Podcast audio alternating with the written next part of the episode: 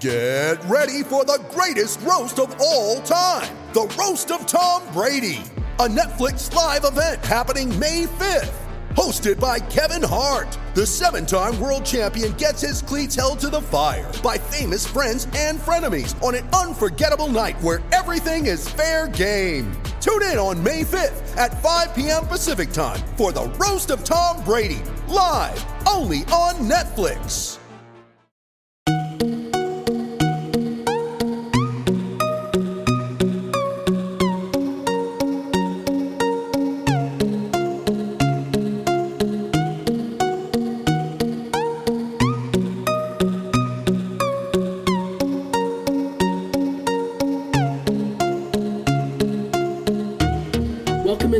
The Stiff Show. I am your host, Ryan Blackburn at NBA Blackburn on Twitter. It is Friday afternoon as we come to you for this weekend podcast. We didn't want to podcast last night because, on one hand, both of us are sick. On the other hand, it was like midnight and we weren't about to stay at the Pepsi Center until 2 a.m. So, apologies, but we're getting to you on Friday afternoon. I am here with my co host, Jenna Garcia. Jenna, how are you doing on this Friday afternoon? It's Friday. I'm great. I'm fantastic. The Nuggets got a win last night. I, it's a great Friday. there are worse things. There are worse things than going into the weekend. Nuggets winning, uh, just getting to rest, relax after a, a, long day's work, after a long week's work. Uh, we're gonna we're gonna hope to get all of you Nuggets fans into the weekend strong. We're gonna have some good content for you today. Most people don't podcast on these Fridays, and we're gonna get you a great podcast for the weekend for everybody to enjoy. So, without further ado, do you want to get into the Brooklyn Nets victory last night? For sure. Let's talk about it. It wasn't pretty. It was not pretty. That was that's kind of the story of this one. The Nuggets once again got out to a pretty slow start. They've been they've been getting into that habit again where the third quarters they're saving time they're saving time they're saving grace. Uh, the bench really came in strong. The nuggets got a victory 101-93 but they didn't look great throughout. Uh, what's kind of your takeaway from the nuggets starting slow not necessarily putting as much effort in at the first quarter in the first half? You know i don't think it's I, I don't personally think it's an effort thing I used to play basketball. There's just some nights you come out sluggish. There's just some nights you come out heavy. You can't seem to get your feet off the ground. There's just some nights that it's not about effort. You go out there with the mindset like I'm going to give it my all for sure every night. Right. You know, I don't think any of these guys they're professional athletes. They don't just go out and be like, "Ah, I don't really care about this game." I don't think any of them go out with that mentality. They all love to play basketball. That's one thing about this Nuggets team. Like you see them in the off season every day in the gym. All of them. They love maybe not all, not Nikola Jokic, but aside from Nikola, the large majority of them really enjoy playing basketball. It's what they actually like to do. So I don't think it's an effort thing. I, everyone keeps commenting on like, oh, well, they're not really coming out full force with, they're not giving hundred percent, and I just don't think that. I just think you can get bogged down when you miss a couple shots. You saw that in, you've seen that in Jamal Murray's games last night and the night before.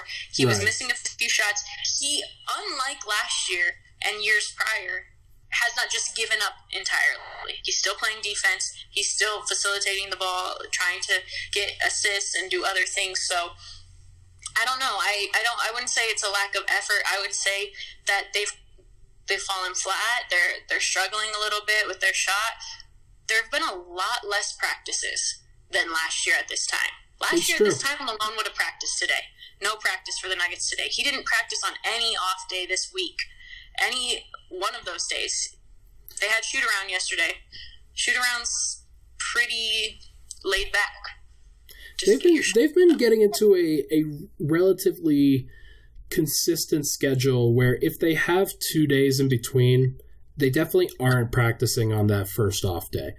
They will practice on the second and then they'll have a shoot around, but sometimes they like sometimes they they won't even have shoot around. I, I was kind of surprised that I don't think they had shoot around for this Thursday night game. Is that right?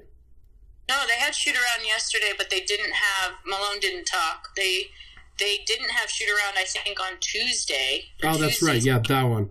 Which Yeah. which is that And- is but that I mean, surprising? It's surprising. it's it's it could be a focus thing it could be an energy thing it's possible that malone just doesn't want to burn them out at the beginning of the year which you kind of get this team gets into a funk where they don't necessarily want to uh, just be on the grind like it, you take the pers- you take the persona of your best player Nikola Jokic isn't really a grind guy he's not somebody who enjoys the the day-to-day of, of, of the, the the practices the the getting after it. And he, I thought he did a really good job during training camp, but it's very clear that this team has needed breaks. This team has needed to refocus during games and kind of get up for those. Uh, do you think that there's a possibility that this team isn't taking a lot of their Eastern Conference opponents very seriously? I mean, I wouldn't.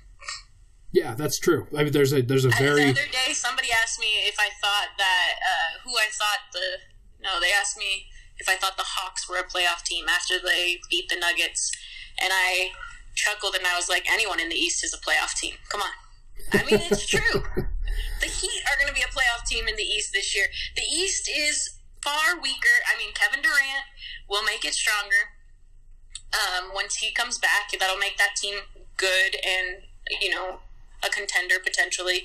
Uh, Philly's decent. Boston, you're scared of them because history teaches you to be scared of them, but not necessarily because of who they are right. today. And I don't know. I just think it would be easy to not take them seriously. Now, Malone and Jokic always will say, it doesn't matter who comes into town, we're always going to play with the same mentality. You know, Jokic saying, it doesn't matter. I never, you know, play different for a certain player. I just play basketball, as he said about Embiid. Um, but I don't think, yeah, yeah, I guess I would say, yeah, I don't think they're taking them seriously. I think that they know they're more talented than the majority of those teams. And I think that they could potentially, as they did with Atlanta, get stuck in bad situations where they can't come back. You know, uh, they know that they can come back. They know that they can grind out a win in the fourth quarter. Right. I, I mean, we all know that. We've watched it happen. It's it's But been their it's been it their entire mo. it's Smart. it's honestly been just what they what they do, what they focused on this year.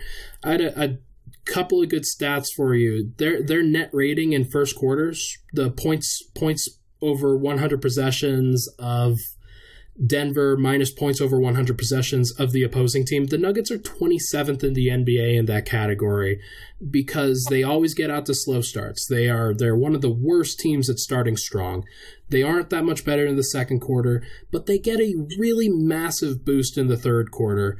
The Nuggets have been Jamal Murray time. it's it's Jamal Murray, it's Nikola Jokic where he starts locking in. Will Barton has been great, Paul Millsap's been great, but the the Nuggets are in that position. Charles Barkley had a really good quote on TNT last night that I shared uh, in an article today, where the Nuggets know that they're good, like you said. They know that they're good and they believe that they're better than the other team. And so they aren't necessarily coming out with the most focus at the beginning of these games. And I think you saw that against the Brooklyn Nets last night, where the Nuggets got down. They were down by 12 at halftime.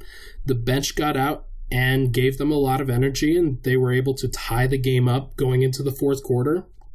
And then the Nuggets won it in the fourth because that's just what they do. That's they're a fourth quarter team. They really perform well in those situations, but they shouldn't have to be that. It shouldn't have to be this hard to get the Nuggets to start trying. It's it's it's a grind, and you you want to psychoanalyze like why teams are doing this, why the Nuggets are in this position as frequently as they are. I think it's probably because they've started with such an easy schedule, and that easy schedule has helped them get out to eight and three, and and they haven't played their best, but they're better than the other teams across from them pretty much every single time. No, I definitely think you know. I I don't want it to be perceived that Malone is not telling them to do this. I No, think this clearly is not. Biggest pet peeve. You know, it's Yeah. not that Malone is saying like, yeah, whatever, let's go out there and just play our game. But I think the players, you know, your starting five go out there and you, you're mat- looking across, you know, the court at who you're matched up against, and you're like, yeah, aside from Kyrie on the floor last night, yeah, I'm better than that guy every other matchup. You know, they kind of feel that way. And we're more talent we're more talented than those guys and so you think I, I wonder too you know like as a player how often are I know Jamal Murray is looking at the shot clock. I know he's noticing the time. You can tell by what he does in, in clutch minutes. Right. And I'm guessing Nikola Jokic, as such a high IQ player, he probably is aware as well. But aside from those two guys, I don't know if the other guys on the floor are really paying attention to the score. Are they noticing that they're even down 12? You know, I think when you're on the floor, you notice you, you're feeling like, dang, we cannot get a good possession. Okay, we can't get the, we're not getting the ball rolling right. We haven't run the play. You know, Coach Malone has chewed us out now. I can see his face as I'm running up the court. You know, you're probably thinking those things. You're knowing, you are aware that you're not playing well, but you're not aware that you're down 12 points necessarily. And um, I definitely think that that's a problem. Like it's worked so far, but like you said, it's been an easy schedule. It's not going to work forever, and they can't get into this like I don't know uh, routine of doing that. They need to definitely change that. Um, but again, I don't know how conscious they are that they're doing it. We'll get into some of the games that they're about to play uh, in the coming days and the in this over the course of this next week. But let's let's focus in a little bit on this Brooklyn Nets game. This was when the bench finally came alive. This was, I think, their first really strong performance of the year, uh, where they they weren't necessarily down the entire time. The bench was giving the starters a lift as opposed to kind of forcing the starters to carry them throughout the game. Uh, Juancho Hernangomez finally got small forward minutes. I thought that that was really notable. He played a significant portion of time off the bench. Michael Porter Jr. played just four minutes. Uh, is that something that we might see going forward? Is that something that you think is an intriguing part of the next few days where Juancho's getting the time that we thought that MPJ would be getting? I mean, I think Malone wanted to give Juancho minutes partially for mental reasons, like to keep Juancho engaged, to keep Juancho to show Juancho some respect for how how good of a teammate he's been, as well as how hard he's working. You know, in his post game yesterday, he talked to us about how you know, he. I asked him specifically. Um, what does being ready? Because Coach Malone always says that you're ready, no matter when. You're always ready and you stay ready. What does staying ready look like specifically for you? And he said, you know, it means controlling my diet. It's what I eat. It's what I put in my body. It's coming in early, leaving late. And you, if you are at the games, you, um, as a media member, you know Juancho usually hits the court, the practice court after a game. So does MPJ usually, and MPJ did last night. So did Malik Beasley last night. Malik, who didn't even get on the floor at all, you know, which uh, to me was surprising. Like if he's available, I don't care if he's been sick. He can hit, he can drop down shots. So yeah. I would. I, I'm not sure that we're going to see more Juancho. I think it was more of like a Coach Malone tipping his hat, like, we see you. I, I know you're still here. I respect you. Um, don't, try not to lose a guy, you know? Because Juancho even mentioned it in his post game. Uh, I think Harrison Wind was the one who asked him, you know, were you surprised to get minutes in the first quarter? And he said, yeah, of course I was. Like, I played 12 minutes over the course of 10 games. I was definitely shocked to get in in the first quarter. So I do think it was more of like a respect, out of respect to Juancho. I don't think it's because Juancho's getting those minutes moving forward, unfortunately. I, I tend to agree with you. I think that there's there's certainly a part of Nuggets fans that would like to see Juancho play over the next few games. They think he earned it. They think that he at least deserves that opportunity with the the energy that he provided, with the rebounding, with the way that the Nuggets bench kind of operated with him out there. There's certainly some logic to that. There's certainly some some a, a reasonable person would say Juancho Hernangomez was on the floor when the Nuggets were playing well let's keep giving him an opportunity. And I think that they'll try that for the next few games, but I don't know if it's going to be a long term thing. Like you said, this team they probably are going to play Malik Beasley. They're probably going to play Michael Porter Jr. Like that. Those aren't just going whoa, whoa, away. Whoa, I did not say Michael Porter Jr. I I did. I think that you they. That. I think that they will play and continue to try and play Michael Porter Jr. Quietly, Michael Porter Jr. has played the last seven games in a row. He hasn't been great. He hasn't played a long time while he's out there. A lot of times it's just one stint during the game. but I think that he's going to continue to get opportunities. And Malone's just going to have to try and figure that out because it's not going to be perfect when he's out there. I think it's actually going to be not great when he's out there. Yeah, but if we're going with that theory, then you're you got to say the same thing for Juancho, and you got to say the same thing for Vando. And nobody, this was pissing me off last night. Nobody's talking about Vando. Vando is the exact same situation that MPJ is in, only better because he was actually a G League player last year. He got minutes. He ran. He actually played basketball last year. Vando is a crazy rebounder. There's no reason why he shouldn't be getting minutes in the rotation. In the same regard, I know we, you and I talked about this last night too. In the same regard, you have veterans in that three position, at Will Barton, Torrey Craig, who's not been great, um, Juancho. You have, gosh, you could put so many people in that three position. Malik, you could put into the three position. It'd be small, but I think I honestly think that's what I would do. I would put Malik in the three position too, and MPJ. So you have way more guys that you're trying to work into that rotation than you are at the four or five. And Vando, you know, why can't we get Vando some minutes? We got four guys at the four and, between four and five between those two positions. Two right. positions, you got four guys: uh, Vando, Plumlee, Jerami Grant, and Millsap. Um, Millsap, yeah. I think that there's there's certainly phenomenal. Yeah. But why not? He's tired sometimes. Why not give Vando? Why isn't anyone up and uh, freaking out about Vando not getting minutes? That's annoying to me.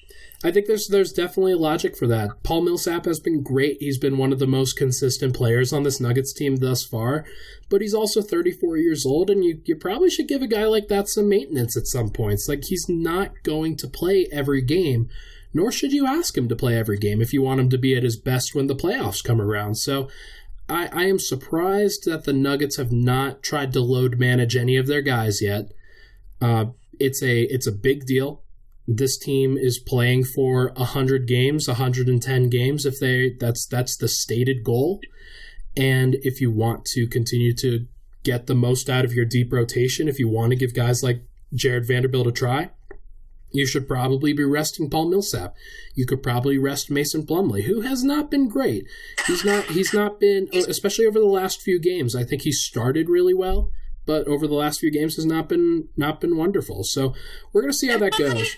And Monte really figured it out last night a little bit, but yeah, to Plumlee is like a Juancho kind of player. He will always give you. You know what you're gonna get. He's gonna hustle. He's gonna give his best.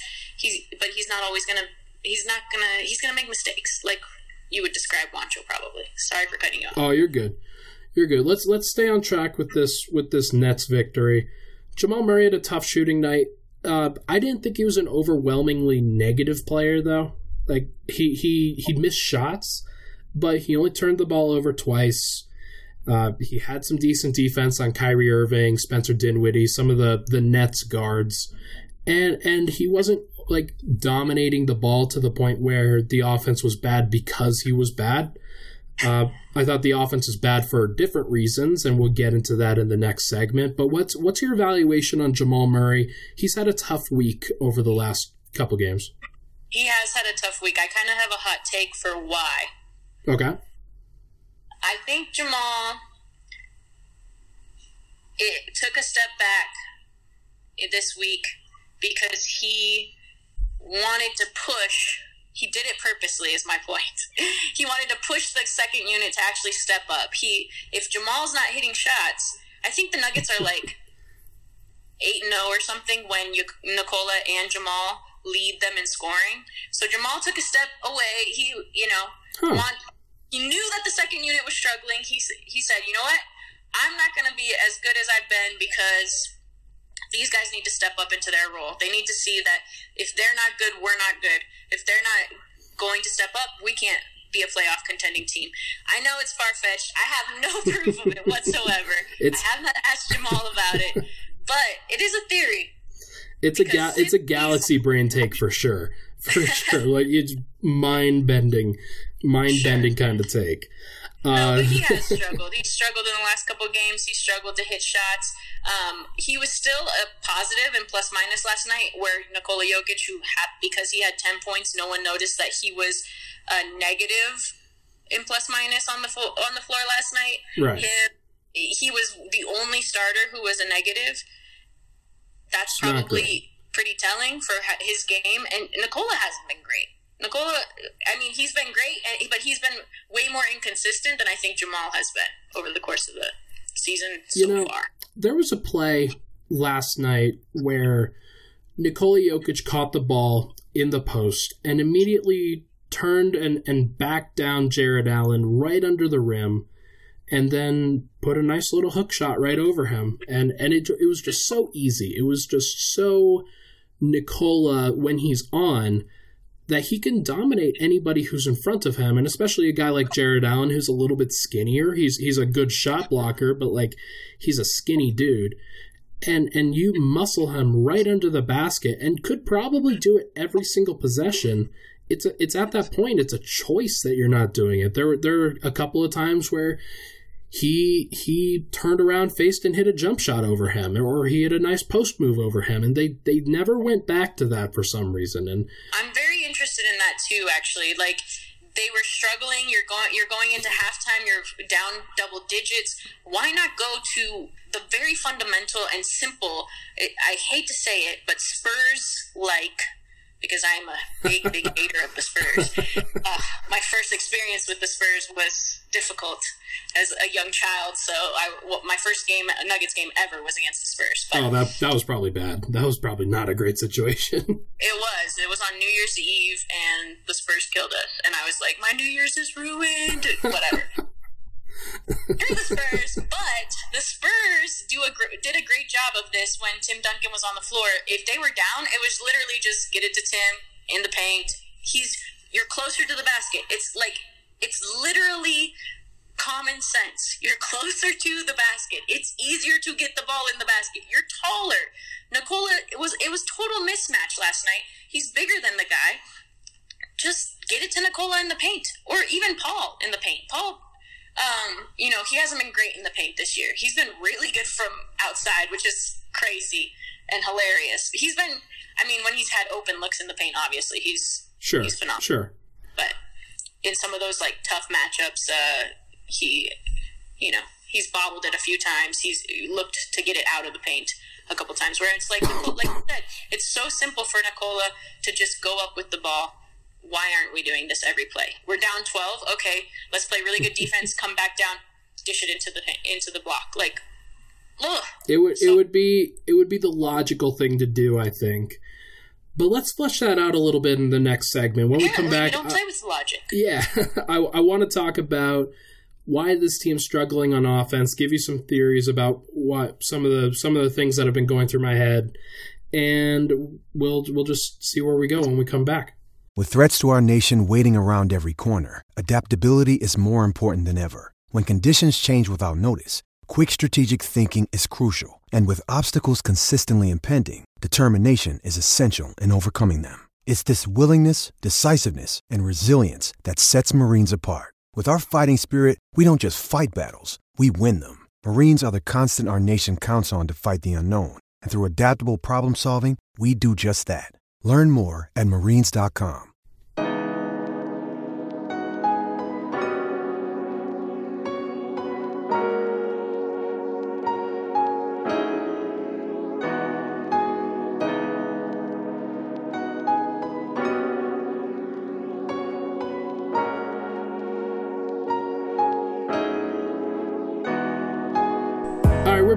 This is the Denver Stiff Show. I'm Ryan Blackburn. She is Jenna Garcia.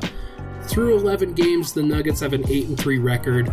Pretty good. Pretty good. You, you on the on face value would you would never complain about that. 8 and 3, solid. The problem though is when you you have the 7th ranked defense per cleaning the glass, great statistical site if you're interested. Uh, the Nuggets also have the 23rd ranked offense per cleaning the glass, and that's that's excluding garbage time. That's excluding any time where the the game is kind of out of hand. Uh, really expressing the fact that the Nuggets just haven't been great on that side of the ball. Uh, is this where you thought the team would be through 11 games? If if you were going back to the beginning of the season and you said, okay, this is where I think the team is going to be through 10, 11 games, is this what you thought you would be seeing? No, no. I definitely, I mean, we did that roundtable, I think, at the beginning of, prior to the start of the season, where we talked about how many games they won. And what I did to prepare for that roundtable was look at their schedule and kind of, I definitely didn't think they were going to lose to the Hawks. Right. You know, I didn't think they were going to be in a close game with Brooklyn. Um, just a few teams in there that I thought that's a win. That's a sure and win. You know, and their schedule or their their win record at home hasn't been as good as last year. I think we went like the first ten home games without a loss at home last year or something like that. Right. Where so we in the media were like last year I remember being like, Oh my god, I've never like the first time they lost at home, I was like, I don't even know how to ask them questions right now because they're not in a good mood. like, because it was like so long that we went without a loss, and so and even throughout the whole season, their loss win loss record at home, they had a huge differential at home. They were phenomenal. So I thought for sure the home court advantage would be better than it's been thus far. I'm surprised that we've seen a couple losses at home. I don't. I, I don't think that they're a lost team that we need to give up on them by any means or anything. Um, I am surprised by some of their defense, um, but for the most part, those first few wins of the season were defensive wins. They right. were sloppy, they were ugly. Um, there, I thought that unit last night with Juancho and MPJ at the same time. I think I turned to you and I was like, "Oh dear God!" Like there were like a few like back to back baskets where I was like, "Uh, uh-uh. uh." Yeah. they were both Juancho's fault. I think in that moment they were both Juancho's fault, but it was also like you had no defense on the floor, and I was pretty nervous there for four minutes. Well, I guess, but um, their offense it's weird because I feel like their offense, like I feel like guys who last year were struggling this year are doing great, like Jamal Murray, like Will Barton, offensively, and then there's like other pieces of that, uh, even Paul Millsap, other pieces of that offense. I feel like it, it's got to be the second unit that's really messing with me because I was right. so used to seeing the the second unit contribute so positively, and so there was not like a difference. You couldn't necessarily tell when the second unit had got come on the floor versus when they had been on the bench, you know. And so uh, I think this year that's been very apparent, like the offensive struggles as soon as the second unit comes in. Yeah, I there there's definitely been a disconnect between the starters and the bench. That that much is clear. That much the the starters have been relatively good despite the fact that Jokic hasn't been at his best, despite the fact that Gary Harris hasn't shot the ball really well they've still been better. They've still been much better than where the bench has been at for the most part. And I'm gonna ch- I'm gonna give you a couple of things that I think the offense has done wrong that can that we can kind of psychoanalyze like why this is a thing, and then yeah. you tell me that's a, that's correct or you tell me that's incorrect, and and or at least share share your perspective on that. The first thing is that I think that they're getting too stationary. I don't think that they're moving enough offensively. They are currently last in the NBA in total miles run as a team at 7.86 per game. Like that that that number doesn't mean anything, but the fact that they're last I think probably says something about the fact that they're just there there aren't enough bodies that are moving around right now. Is that something that you think is a factor or am I pulling at straws here? No, I mean if you look at the pace that they play at, it's been incredibly low. It's it's been slow. It's right not really pushing out in transition. I think it was either you or Skip who I said I, I think that the second unit should solely run fast break. I think and you know complete offense yeah. is just run fast break. You know Don't you're right. A, you were you were absolutely right about that and i thought that that was what the bench did well last night was when they started getting out and running they started uh, moving in transition a little bit it created advantageous looks for them and i thought that they looked a lot better they looked like they were having a lot more fun so that's that's a big factor i think monte morris pushed the ball last night in the pace when he was on the floor and him and Juancho, as you mentioned, Juancho's. uh, just energy that he brings to the game. Juancho is a hustle player. Plumlee is a hustle player. Monte Morris, hustle player. It's like watching three Eduardo Nájeras from the old school Nuggets. We're worried about them. You're not necessarily sure the ball's going in, but you know that they're going to hustle the entirety of the time they're on the floor. And that works for that those three guys. That works for that second unit if they can just push the ball up the court. Even when Will Barton was on with that second unit last night, I thought he really worked well with the with those the other four because of the same reason. Will likes to get out in transition. Now, do I think there was even one time Monte Morris shot a floater with like 14 seconds left on the shot clock, and I was right. like. But I, I, was kind of thinking like, well, they had the defense had already got back. That's probably not the best shot. He made it, so whatever. Mason no Plumlee's been shooting a lot of liners as well. Like that's that's a that's a factor. Right. So why not just run the team, get in a, get in transition, and lob City all night long? They have they have the personnel to do it. They have the guys. Jerami Grant. Yeah, Malik Beasley when he's healthy, like that's oh, that's a yeah. guy who who should be out and running. He shouldn't be thinking too much when he's on the floor. Uh, that's just a factor. I don't know if it's the the one thing that that's really kicking them, but but it's just one thing. The other thing is that they aren't passing like they used to. Uh, they're currently 26th in the NBA in passes per game at 256. Last year they were fifth. They were passing 312 times. That's about a 56 pass difference.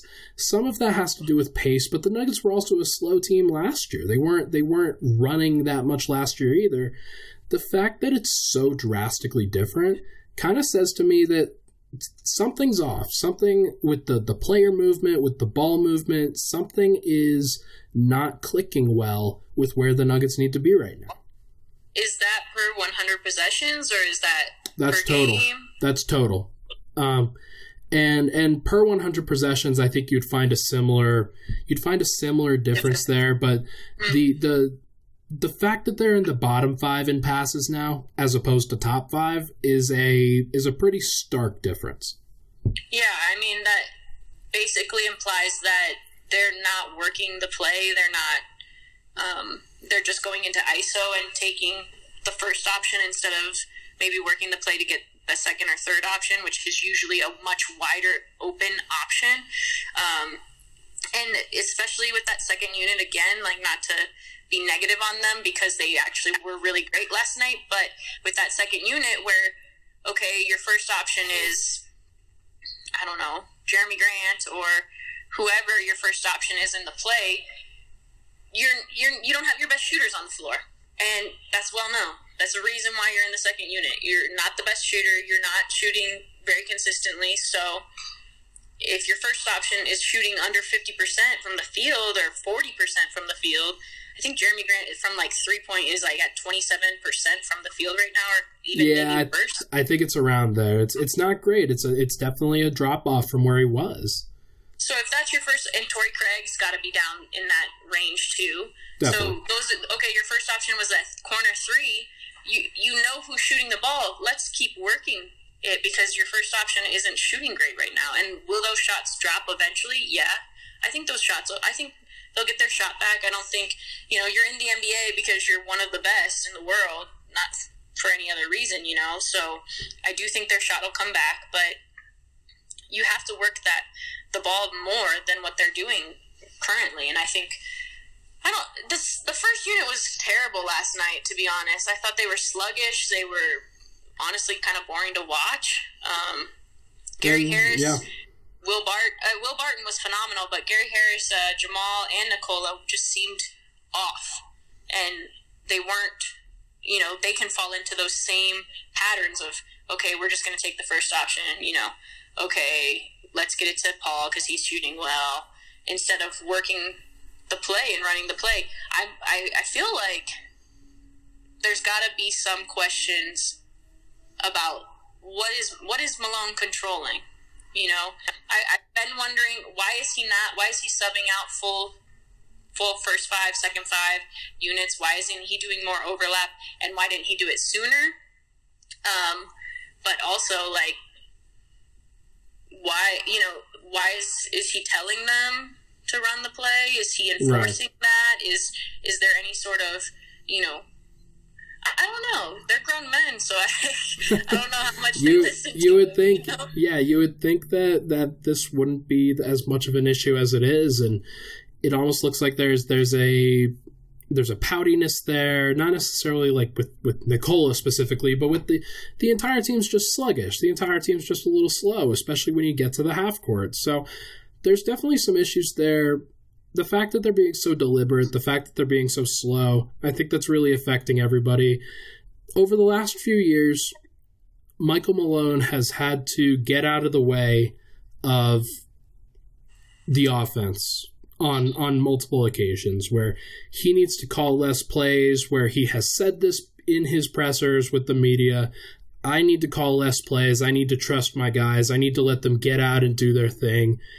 And Jokic usually responds well to that and I think all of those guys follow suit when he does. So I'm I'm looking forward to seeing if that's a soundbite that we get over the next few days where the offense isn't working and Michael Malone says I need to stop calling plays. I need to just let and trust Nikola because he's a mastermind because he knows what he needs to do.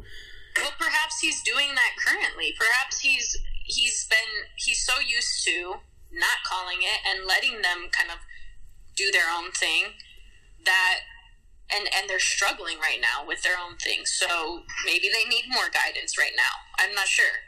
It's it's very possible. We and we're we're not in the locker room. We don't we don't we can't speak to what those conversations are. We can only speak to what is said publicly. Uh, but but it's going to be an interesting factor going forward. I think that there's whether it's more motivation, whether it's more focus, whether it's just a higher level of execution that needs to happen. I don't know what the issue is. I think that we can we can speculate. We can say here are the numbers. Here's what they're not doing well. But there's a difference between identifying what they're not doing well and then explaining. Okay, here's how you make it better. Uh, Sure. I I don't know. Like that's that's where I, I can only present information at this point, and then the information's pretty bad. Yeah. Yeah, I mean, the offense is definitely struggling. Whether it's the first unit, second unit, it seems to be like they can't all get on the same page at the same time.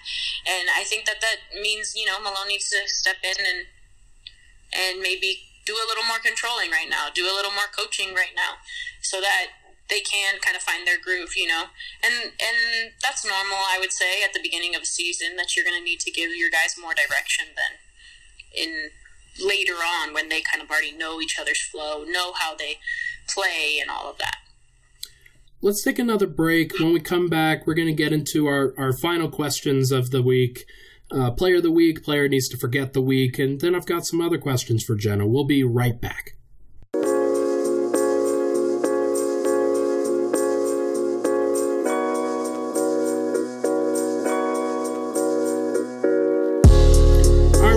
Denver Stiff Show, final segment of the evening. Player of the week so far. I think that we, we've had three games since the Philadelphia 76ers win. We had the Minnesota Timberwolves victory in overtime. We had this Atlanta Hawks loss, and then we had a strong victory against the Brooklyn Nets. Which of the players do you think has stood out over that time? I've got a couple uh, that I think really that that really stood out. Do you have anybody that, that you think really stood out this week and would, would should be considered the player of the week? I, I'm going to have to go with Paul Millsap. Yeah, Paul Millsap has done everything. He, I mean, he is the bricks of this house, if you want to put it in a metaphor. The man holds this team together. I mean, I cannot. There's so many games where I've literally just watched the first five. He comes out so strong. I, and I don't know if it's because like he's been doing it so long, his fundamentals are so strong, he knows how to do it, or if he has just a really good pregame routine that gets him going in the right direction. I don't know if it's you know, I know some guys, you know, shooters, you miss your first shot, it kind of throws you off. You want, you know, it can be difficult to come back from that.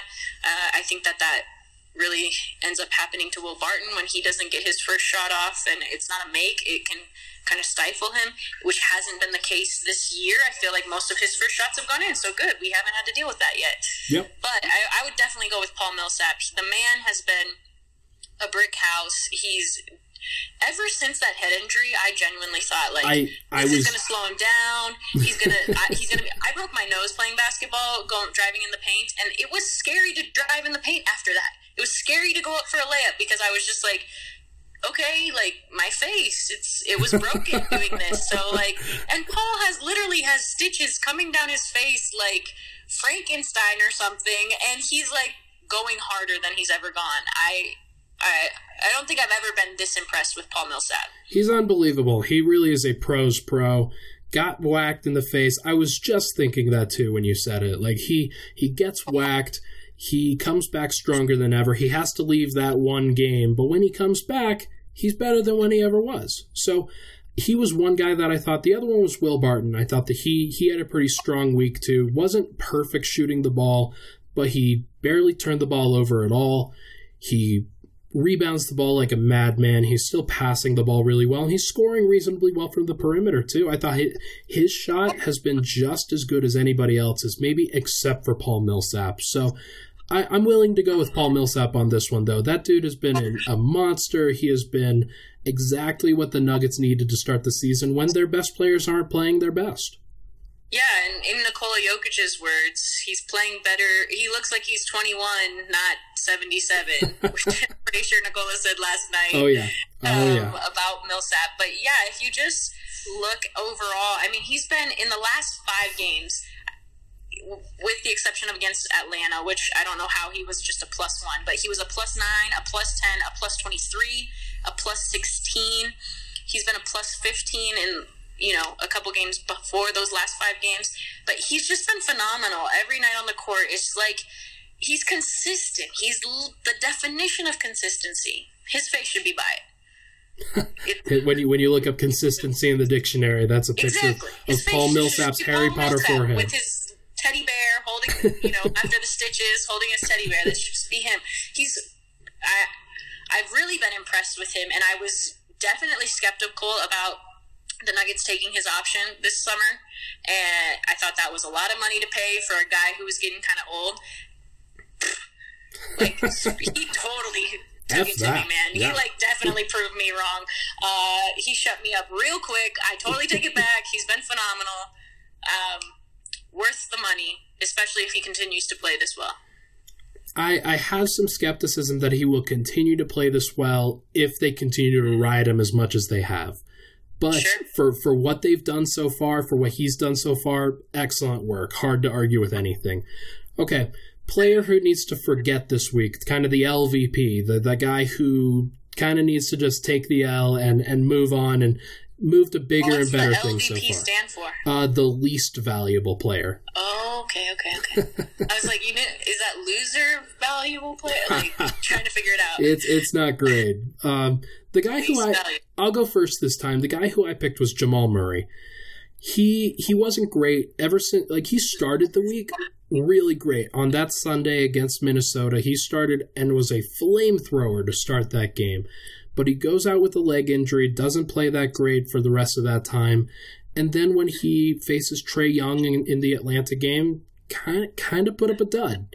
Not gonna lie uh, against this against this Brooklyn team, against Kyrie Irving in this this rematch at Pepsi Center that I'm sure he was looking forward to, kind of put up a dud, one of eleven from the field. So it's uh it's there there are players that played worse.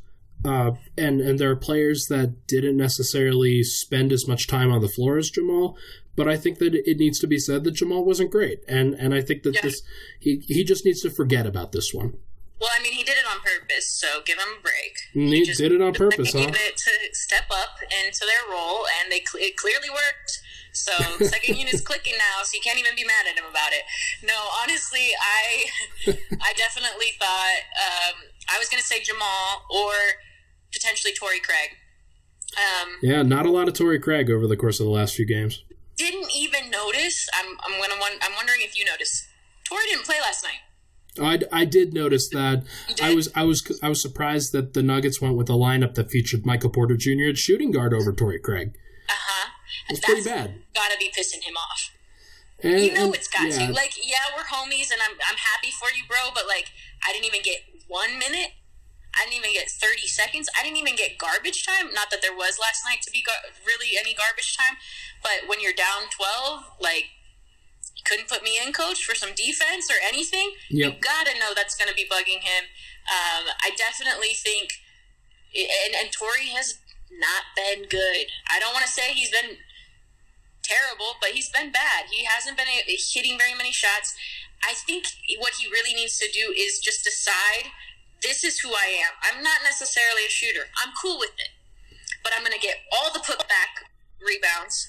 I'm going to get I'm going to rebound you know, every single basketball I can get. I'm going to get in that paint. I'm going to box out as hard as I can. And and I think that's what Coach Malone saw from Juancho. That's what he was seeing. Juancho, every box out, he's there Hustling every everywhere. rebound he can get, he's there. He's and and that's what Torrey needs to accept is like, yeah, I started in the playoffs last year on this team. He probably wouldn't have started in the playoffs for another team. And Agreed. he needs to kind of come to terms with it and just accept his role because I think he plays better when he is accepting of his role, which is I'm I'm scrappy, I can block the shit out of a ball, and I can get re I can jump out the building. So might as well get all the rebounds and show Coach Malone that my minutes are valuable. I bring value to this team, and I don't think he's really shown Malone that, and that's why Coach's decision last night. No minutes for Torrey Craig.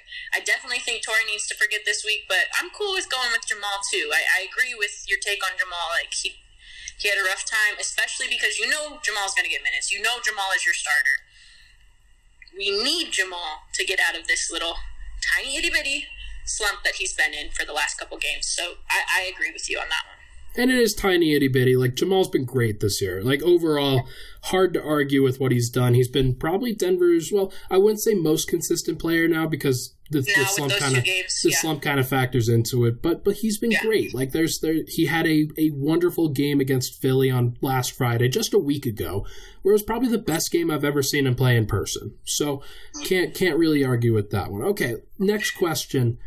Uh, will Wednesday against Houston or Friday against Boston be a better game? Uh, wh- which will be the more enjoyable game for Nuggets fans to watch?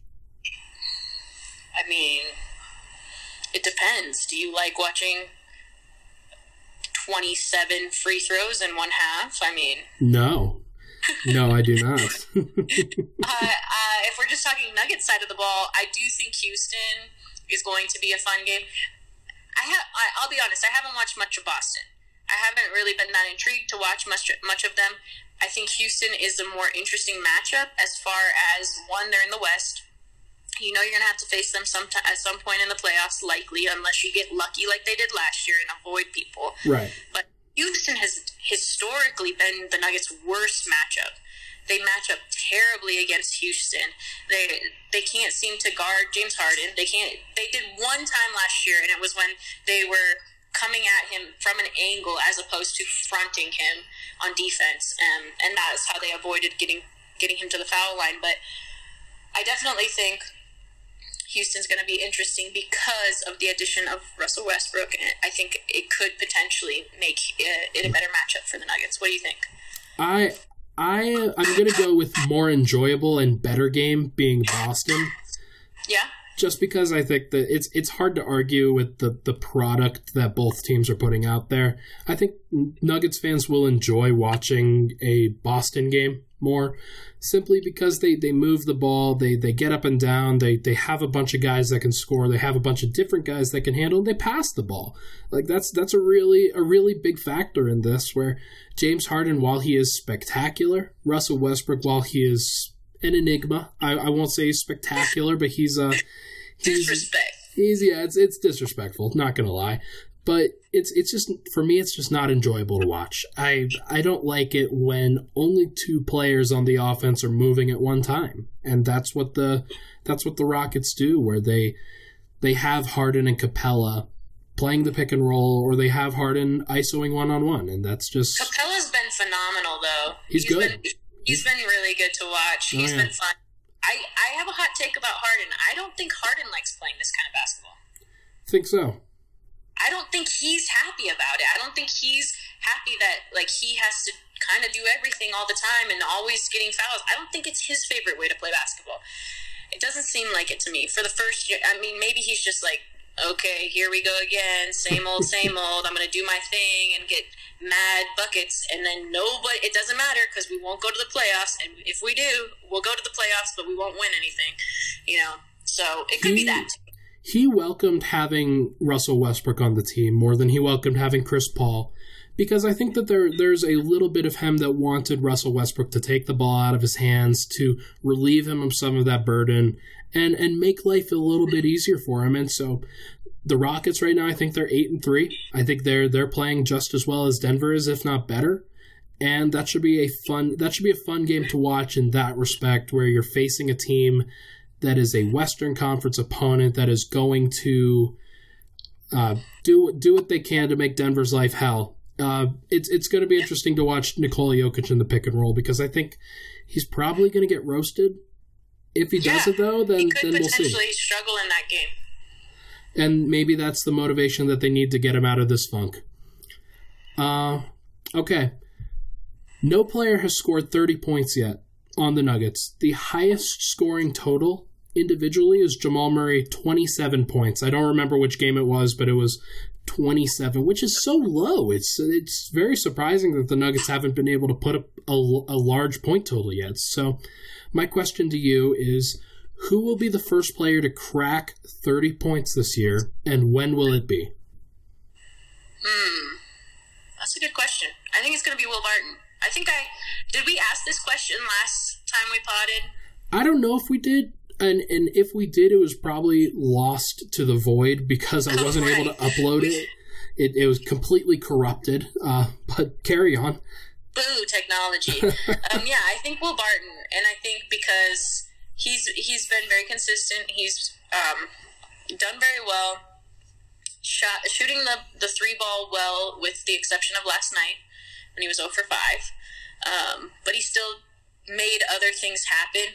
He is driving into the lane and making like he's just had some really nice games. He- I mean, you could put that together a highlight reel of what he's been doing this season Right. and I still called it. Called it from the beginning at training camp. I said he would be phenomenal this season and have a huge bounce back season. Look at you. Nobody gives me credit for it. Everyone's saying it now. All the Will Barton haters didn't want to hear it. I took so much shit for that take, but I stand by it. Um, You're Will you're Barton, prophetic. That that's that's who you are. You are you are Nostradamus. That's Nostragenus. Something like that. Yeah, right. No, but I do think Will is capable of going for 30. I mean, he's had a few games, you know, a lot of 22s. I'm not remembering what he's averaging right now. Um, but It's like 16 had a game or something like that. What was it? It's like 16 points a game or so. Okay. Yeah. Yeah, but I think he's capable of going for 30. Uh, will he do it against Houston? Maybe against Boston? You know, I have another guy going up against Boston, and it's Jokic. I think that he has. There's there's going to be a lot of motivation coming into that game for Jokic. I think the Nuggets are going to lose on Wednesday against Houston, and I think the Jokic is going to be abused in the pick and roll. That's my take. That's that's a, would tell you you are correct, sir. yeah, and uh, and on Friday he gets to go up against a Boston Celtics team that only has one big man on the floor most times, and right now it's Enes Kanter, who he played in the playoffs last year, and kind of kind of torched Enes Kanter, and there's there's some like not bad blood there, but there, Oh, there's yeah. at least some oh, history. Oh, yeah. there's some history between those guys, and I think that there's a there's a strong chance that Jokic comes out really strong against a Boston team that can't guard him, and if he puts Enes Kanter into the into the back of the net with two fouls, then he may go off, and I think that, that that's probably the most likely time for them to That's get a a good 30 point game. I, I forgot about Kanter going to Boston. I would say there's definitely bad blood there. Um, I even think that that Portland secretly is drafted or drafted secretly picked up Melo just for the fact that they want to troll the Nuggets because they're.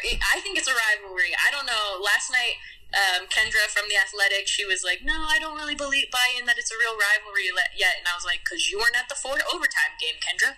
You Yeah. were here in the building when they were fighting fans were fighting each other like every 10 seconds during those playoff games because it is a real uh, rivalry and there was a lot of bad blood Kanter took to twitter over and over and over about how he was injured how he got fouled so much when Jokic's arms are bleeding and scratched up and like what's his face Nurkic is over there with like trolling Jokic with the shirt from the same war that his their peoples were in. Jesus. It was definitely there's definitely bad blood. I'm looking forward to Jokic facing Bo- or to facing Portland again. That he he came out and dominated Hassan Whiteside. He's he's going to go and dominate Enes Kanter on Friday. That's going to be a fun one. Hey, what's your Melo take, real quick? Do you think the Hill uh, do you think the Hill impact the Blazers in any, in any way? I'm hoping that he won't because if he does, that means the Nuggets will probably drop out of the playoffs sooner than I want wow. because that would make the port that would make Portland another huge team. I think Melo's a killer. I think he ha- it might be the prettiest shot I've ever seen in my life. Watching Carmelo shoot the ball, he has a phenomenal shot. Um, I think that he's probably learned that he can't. He's going to have to accept his role um, and not be you know, not cry about not being a starter. I don't think that this league anymore really care. I don't. I don't perceive it as caring about starting. There's maybe one or two players on every team that cares, like really cares. Like Will Barton cares that he starts. He, it matters for whatever reason, pretty big to him.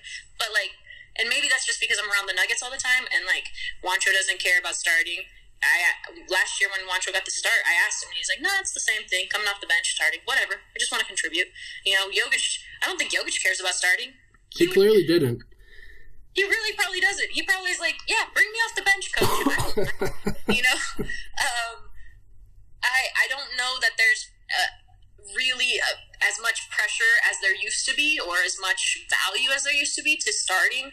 I think because you see guys like Lou Williams who might, you know, prior to Kawhi, Lou Williams was the most well known name off of the Clippers because he was six man of the year time after time after time, and it didn't matter that he didn't start. So I think that that has kind of changed that uh, stigma. Like if you're not a starter, you must suck, or you're not you're not as good. Um, I hope that Carmelo has learned that lesson because I do want to see him succeed, but I know that him succeeding means trouble for the Nuggets probably. Um, it'll be really interesting. Dame, CJ McCollum, and Carmelo on the floor. It'll be like, weird. Who do you stop? Who, well, we'll see. We'll see what we'll see what they do. We'll see if Carmelo contributes. I'm a little bit skeptical. I I it's it seems very desperate for a team that really needed defense, that really needed somebody who could defend that position they that was their main weakness. It wasn't the fact that they couldn't score. Um, yeah. I I'm I'm skeptical that it's going to work, but we'll see. We'll see. You you hope that a guy like that that's been humbled as much as he has can figure it out, but I'm I'm I'm still skeptical. But either way, she is Jenna Garcia at Vita Viva Diva. I got it that time. It was you pretty got good. it on the first try. Pretty good. I was looking right at it just to make sure.